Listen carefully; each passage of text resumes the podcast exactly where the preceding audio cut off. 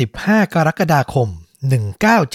1976 ผู้ปกครองในเมืองชาวชิลล่า สหรัฐอเมริกา ต่างรอคอยการกลับบ้านของเด็กๆตามปกติ แต่เมื่อถึงเวลารถโรงเรียนกลับไม่มาจอดเหมือนทุกวัน เด็กๆไม่ใช่แค่หนึ่งหรือสองคน แต่ทั้ง 26 คนบนรถคันนั้นต่างหายตัวไป และนี่คือจุดเริ่มต้นของการลักพาตัวครั้งใหญ่ ที่ใครก็ไม่อาจคาดเดาจุดจบได้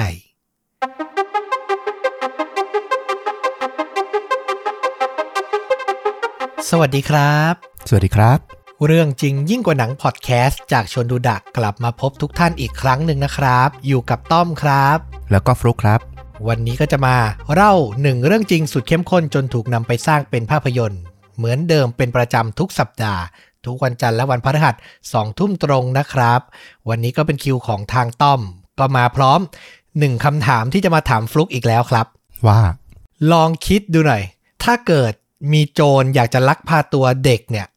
คิดว่าในหนึ่งครั้ง เขาจะลักพาตัวเด็กได้สูงสุดกี่คน โอ้โหสองสามคนเต็มที่แล้วอะดูแลเด็กคนเดียวจริง ๆ ก็ลำบากแล้วนะ ที่จะต้องคุมให้นิ่งอะเออแค่เด็กคนเดียวก็ลำบากแล้วจริง ใช่ไหมการจะทำให้แบบไม่มีใครสังเกตเห็นถูกไหมๆอืม แล้วถ้าผมบอกว่าเหตุการณ์ในวันนี้ที่ผมกำลังจะเล่าเนี่ย พวกโจรเนี่ย ลักพาตัวเด็กพร้อมกัน 26 คน โหทำยังไงเนี่ยเออน่าสนใจจริงๆนอกจากทำยังไงแล้วยังต้องถามว่าทำไปเพื่ออะไรด้วย 26 คน ใช่ไหมเป็นหนึ่งคดีที่เป็นหน้าประวัติศาสตร์ของสหรัฐอเมริกาเลยอยากเอามาถ่ายทอดให้ทุกคนฟังมาก ๆนะครับ ก็ขอพาฟลุกและคุณผู้ฟังย้อนกลับไปวันที่ 15 กรกฎาคม ปี 1976อืมอ่ายุค 70 นะ ย้อนไปไกลนิดนึง ประมาณเกือบเกือบๆ50 ปีที่แล้ว ที่เมืองชาวชิลล่า รัฐแคลิฟอร์เนียนะครับผม ให้นึกภาพชนบทในสหรัฐอเมริกา เป็นเมืองเกษตรกรรมเลยนะ เงียบสงบ เรียบง่าย ไร้ซึ่งอาชญากรรมใด ๆ เลยอืมน่าจะพอนึกออกเนาะ นึกออกเลย ผมนี่นึกถึงนี่เลยเรื่องซูเปอร์แมนอะสถานที่ที่คลาร์กเคนต์โตมา feeling นั้นเลยอ่าทุ่งสุดลูกหูลูกตา ถนนเส้นเล็กๆสองเลนสวนกันอะไรประมาณนั้นน่ะนะครับ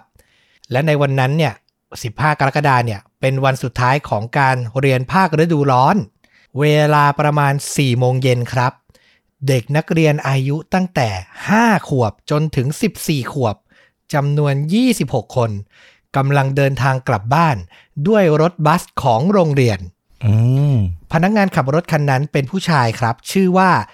แฟรงค์เอ็ดเวิร์ดเรย์เขาอายุ 55 ปี ก่อนหน้าเนี้ย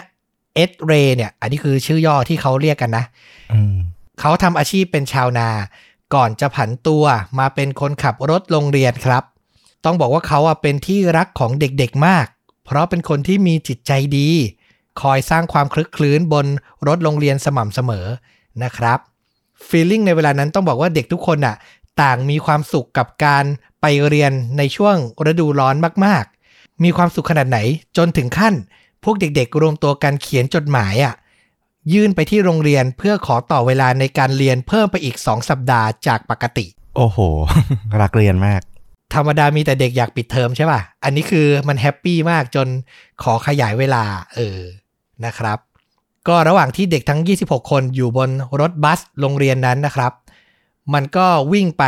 ตามถนนชนบทแคบๆอะนะ สวนกันแค่2เลนอืมทันใดนั้นเอ็ดเรย์ก็มองเห็นรถตู้สีขาวคันหนึ่ง จอดขวางทางอยู่ด้านหน้า ฝากระโปรงหน้ารถตู้คันนั้นเนี่ยถูกเปิดอยู่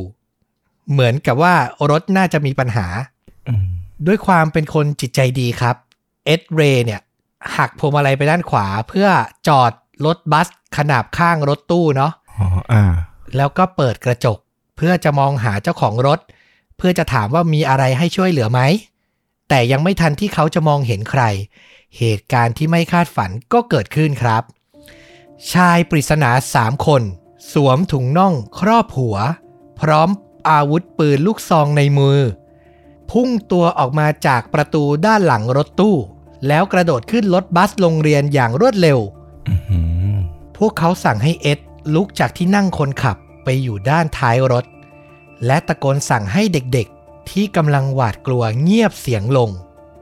ถึงตอนนั้นเอ็ดทำได้อย่างเดียวครับ คือพยายามที่จะปลอบประโลมเด็กๆ ไม่ให้ตกใจกลัว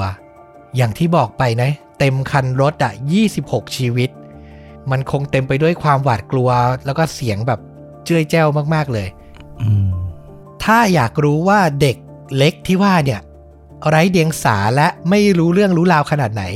มันมีเหตุการณ์ตัวอย่างนี้ครับ ก็คือตอนที่โจรทั้ง 3 กระโดดขึ้นมาบนรถอะ่ะ มีน้องคนหนึ่งชื่อว่าน้องโมนิก้า อายุเพียง 5 ขวบ เธอเห็นเหล่าโจรใช่ไหมก็ชี้มือไปที่โจรนะนะ แล้วก็พูดว่า พวกคุณคือกระต่ายอีสเตอร์หรือเปล่าคะ อ๋อโหมุมมองเนาะ นึกออกปะคือเอาถุงน่องครอบหัวแล้ว ด้านบนถุงน่องที่มันเหลืออยู่ มันก็จะย้อยลงมาสภาพคล้ายๆ หูกระต่ายอะ่ะอ่าและน้องโมนิก้าก็มองว่าเฮ้ยนี่มันเหล่ากระต่ายน้อยอีสเตอร์ ที่ขึ้นมาบนรถหรือเปล่าอะ นี่คือเด็กส่วนหนึ่งนะไร้เดียงสาขนาดนั้นน่ะ ไม่รู้เลยว่าเหตุการณ์ร้ายแรงกำลังเกิดขึ้นนะครับ ถึงตอนนั้นเนี่ย เหตุการณ์ต่อมาก็คือโจรลักพาตัวหนึ่งคน แยกไปทำหน้าที่ขับรถโรงเรียน อีกคนเนี่ยลงไปขับรถตู้ คันที่ทำทีว่าจอดเสียเนี่ยนะ ตามหลัง ส่วนอีกคนคอยคุมตัวประกันบนรถทั้งหมด แล้วก็ออกเดินทางครับ ยาวนานต่อไปจนถึงบริเวณป่าไผ่ที่ลับตาคนอืมบริเวณนั้นเนี่ยพวกโจร ซ่อนรถตู้อีกคันหนึ่งไว้อยู่แล้วครับ เหตุการณ์ต่อจากนั้นที่เกิดขึ้นก็คือโจรทั้งหมด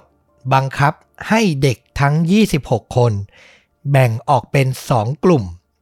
เพื่อขึ้นรถตู้สองคัน พวกเขาใช้วิธีนำรถตู้ถอยหลังมาจอดเทียบบริเวณประตูรถโรงเรียนทีละคันอืมเพื่อให้เด็กอะนะ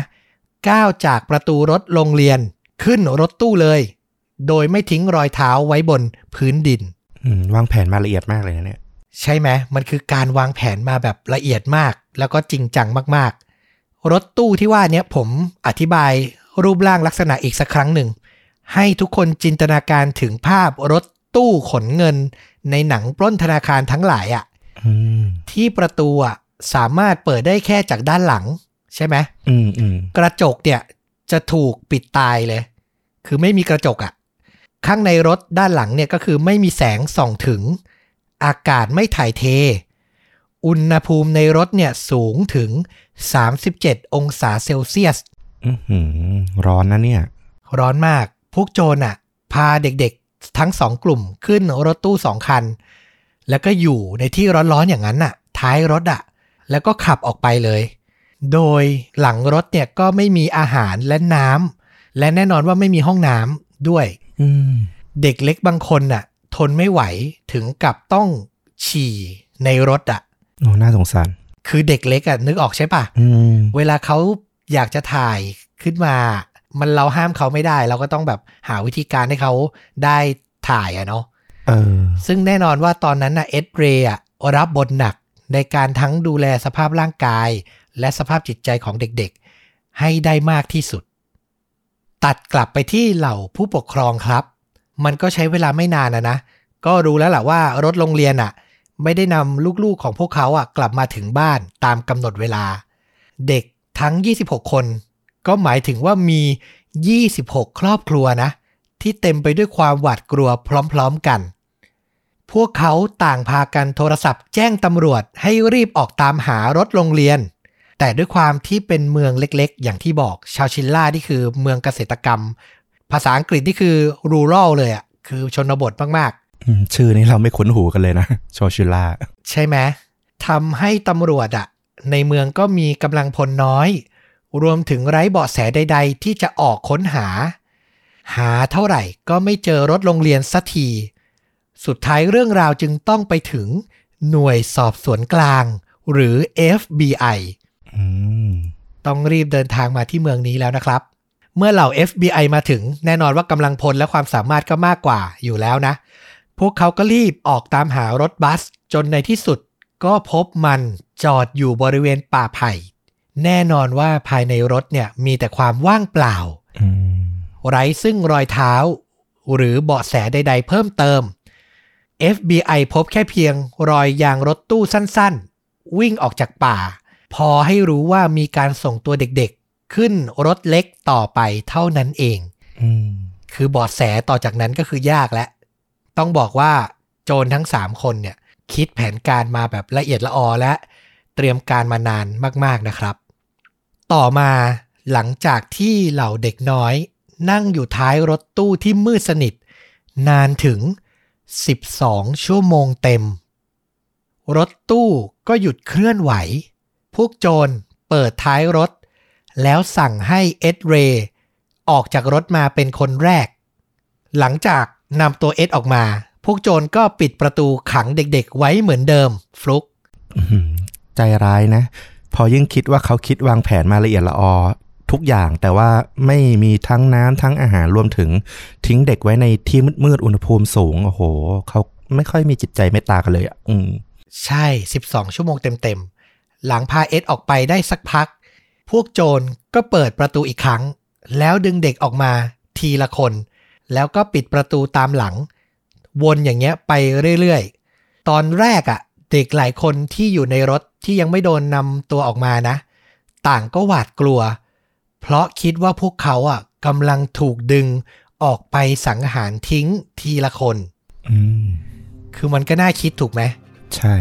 น่ากลัวมากๆ คือนึกออกเลยว่าถ้าอยู่หลังรถตอนนั้นมันจะหวาดกลัวมัน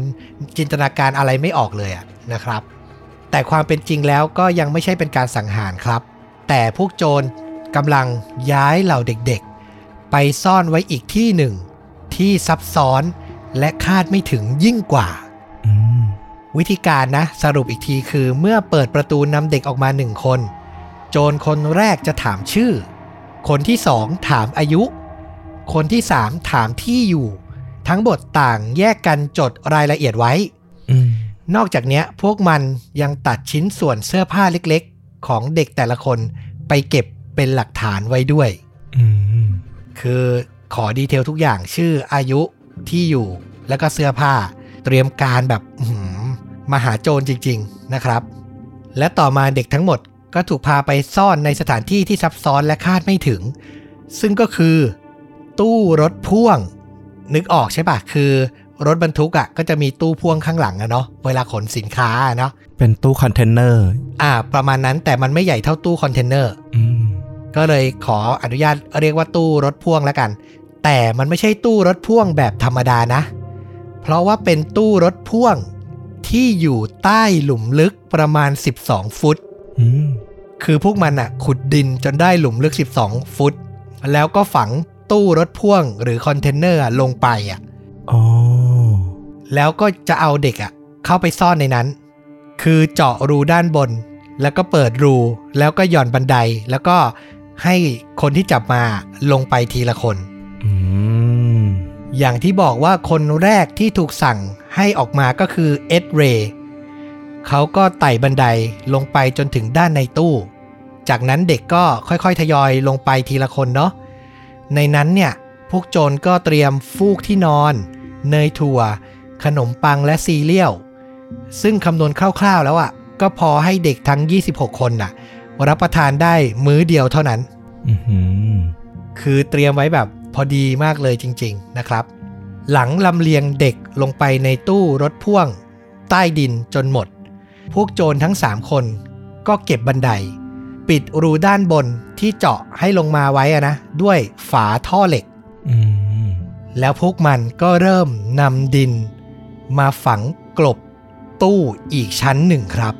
เอาจริงนะถึงจุดนี้เนี่ย ถ้าเราอยู่ร่วมสถานการณ์อะเราคิดว่าน่าจะเป็นฆาตกรโรคจิตที่ตั้งใจมาฝังคนทั้งเป็นมากกว่านะ ถ้าเป็นคุณเอ็ดเรย์หรือแม้แต่เด็กที่รู้เรื่องหน่อยอะคงคิดว่าตัวเองไม่รอดอะเออ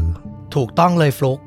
เด็กๆที่อยู่ในตู้อะต่างได้ยินเสียงดินค่อยๆ ถูกทับลงมา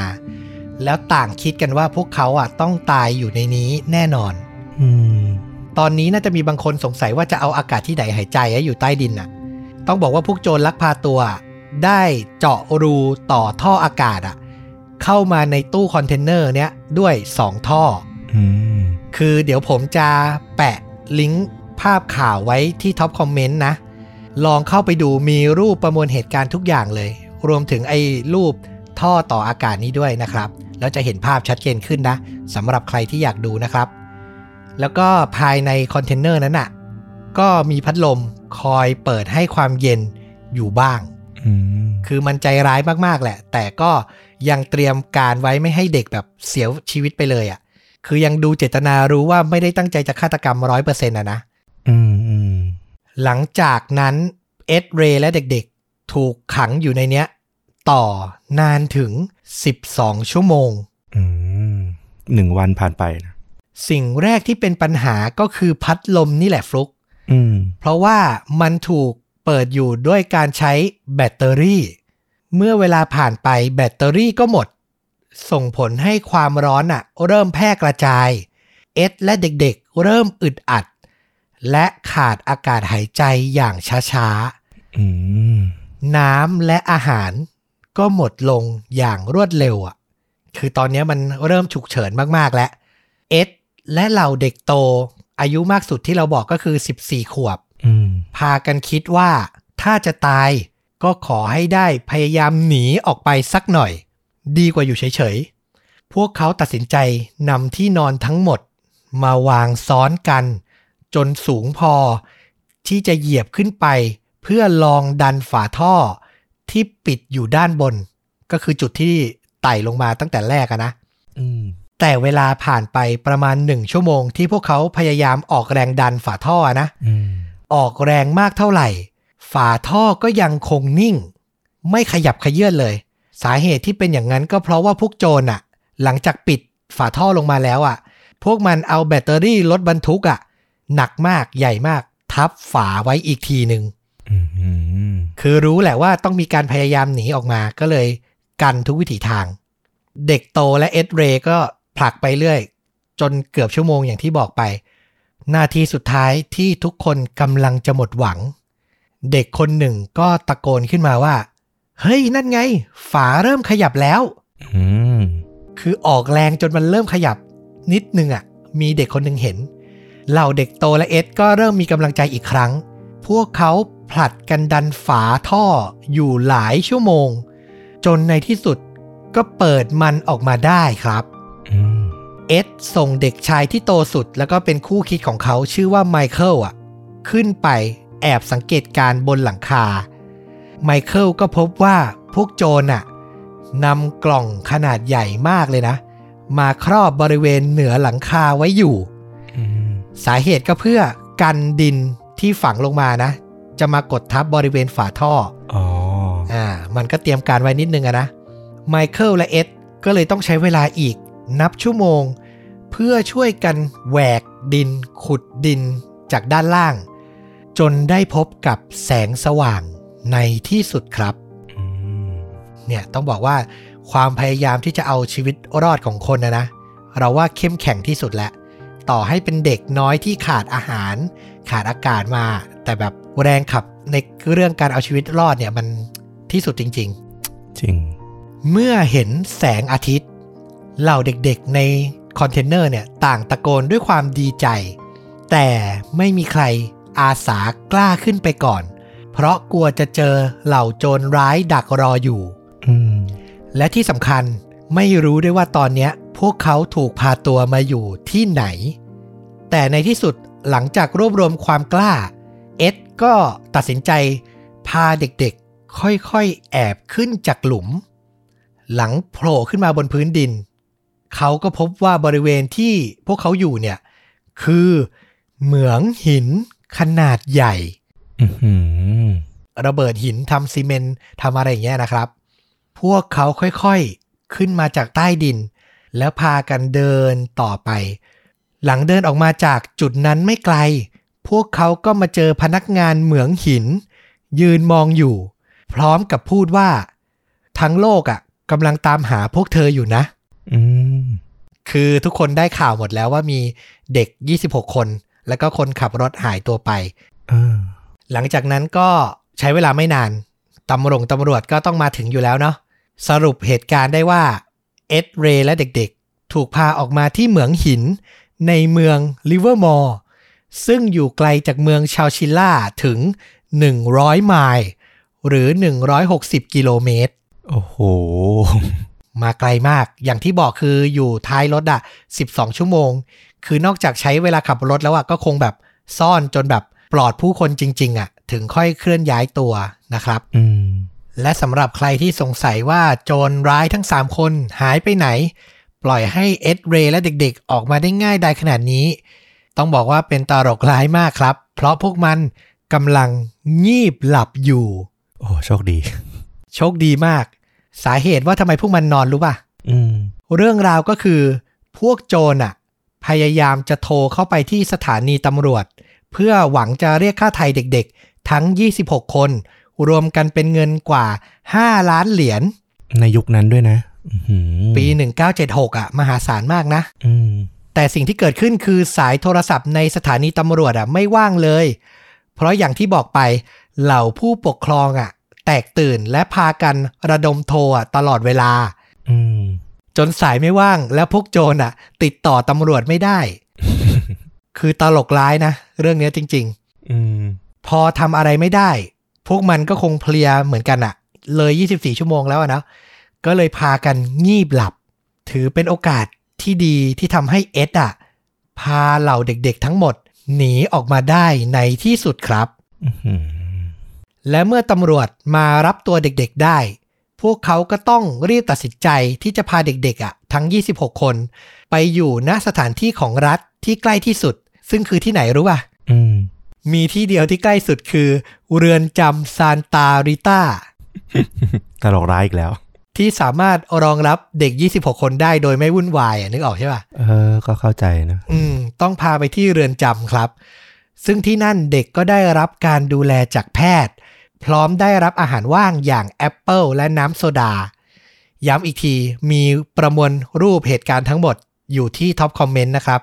ฟังจบแล้วไปดูได้ มีรูปเด็กน้อยน่ารักกำลังกินแอปเปิลด้วยความอร่อยอร่อยอยู่ที่เรือนจำให้ดูนะครับอืมหลังจากนั้นพร้อมๆกันก็คือการตามจับคนร้ายก็เริ่มต้นขึ้น แต่โชคร้ายที่เหล่าโจรไหวตัวและหนีได้ทันอืมแต่ในโชคร้ายก็มีโชคดีก็คือเอ็ดเรย์จำเลขทะเบียนรถตู้ได้คันหนึ่งตำรวจสามารถสืบหาความเชื่อมโยงไปสู่ครอบครัวของ ชายหนุ่มวัย 24 ปีคนหนึ่ง ที่ชื่อว่าเฟร็ดวูดส์และเมื่อเหล่านักสืบตามไปค้นที่แมนชั่นของครอบครัวนี้ พวกเขาก็พบหลักฐานทั้งปืนที่ใช้ก่อเหตุ รวมถึงแผ่นกระดาษที่เขียนรายละเอียดแผนลักพาตัวเอาไว้อืมสืบต่อมาก็ทราบว่าเหล่าคนร้ายเตรียมการไว้แล้วนานนับปีครับ ก็ดูจากการวางแผนและเตรียมของต่างๆ นานาเนี่ยนะ โอ้โห ก็ไม่ธรรมดาจนกลุ่มนี้ ใช่ พวกเขาเริ่มต้นขุดหลุมสำหรับฝังตู้รถพ่วง หรือคอนเทนเนอร์เนี่ยตั้งแต่หลายเดือนก่อน มีพยานคือพนักงานรักษาความปลอดภัยที่เหมืองหินนะนะ ซึ่งแอบสังเกตเห็นชายหนุ่มสามคน มาขุดหลุมในเวลากลางคืน แต่ไม่รู้ว่าขุดไปเพื่ออะไรอืมในที่สุดหลังจากถูกตามล่าอย่างหนัก โจรคนหนึ่งก็ตัดสินใจมอบตัว เขามีชื่อว่า ริชาร์ดโชนฟิลวัยเพียง 22 ปีอืมยังหนุ่มอยู่เลยนะ ใช่ หลังจากนั้นเฟร็ดหัวหน้าแก๊งก็ถูกจับ 2 สัปดาห์ต่อมา ขณะหลบหนีอยู่ในประเทศแคนาดา คือเริ่มไปไกลและออกไปประเทศเพื่อนบ้านแล้วนะครับอืมแต่ก็โดนจับจนได้ ส่วนคนสุดท้ายก็คือเป็นพี่ของริชาร์ดเนี่ย ชื่อว่าเจมส์โชนฟิล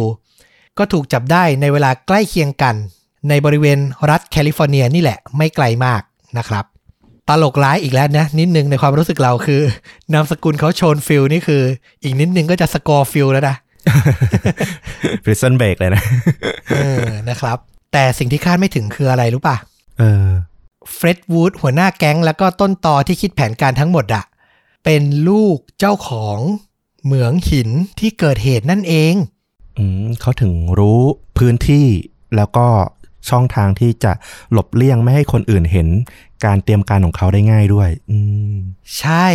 แต่ที่สำคัญคือครอบครัวเขาอะร่ำรวยระดับร้อยล้านเหรียญน่ะ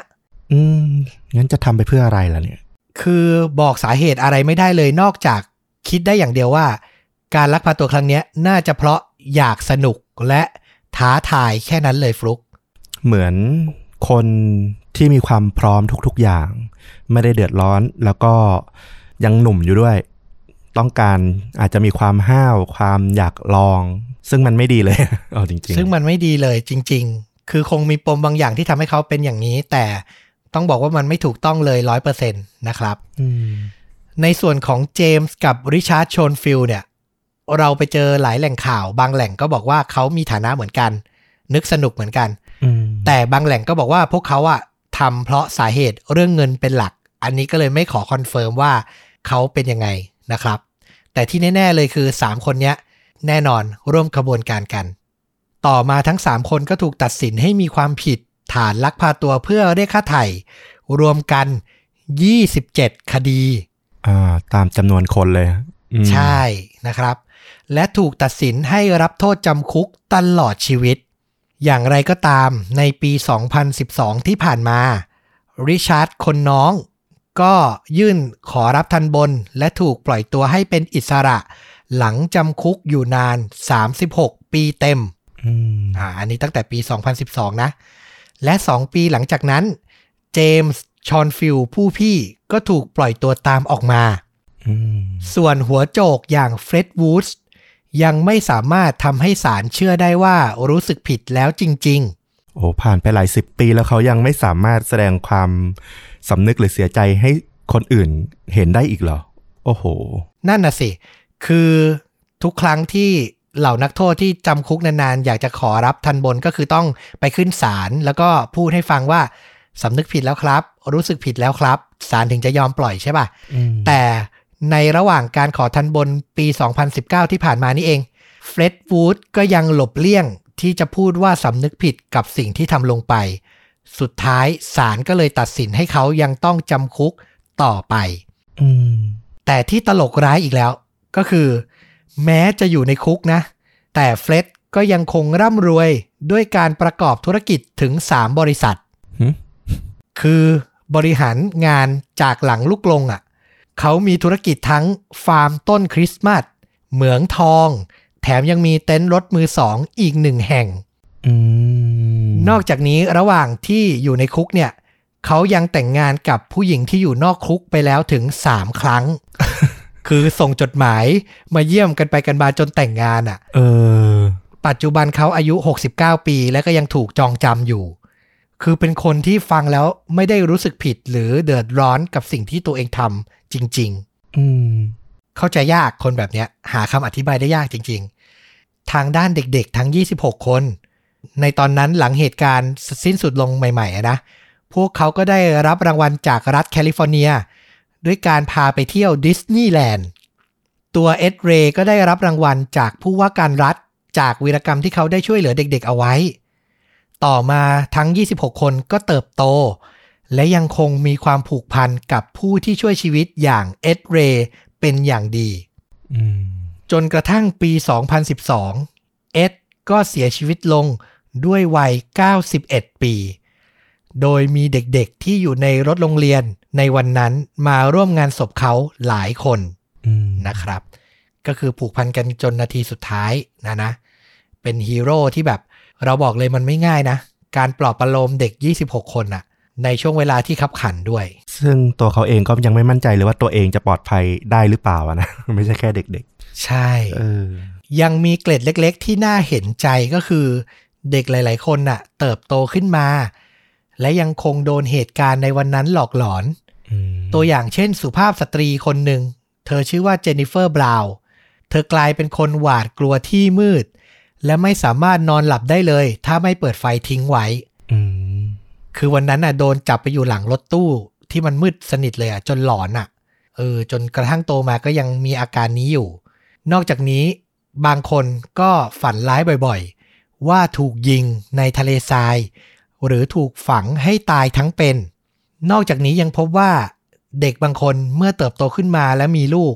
ก็มักจะเข้มงวดกับลูกมากเป็นพิเศษด้วยครับ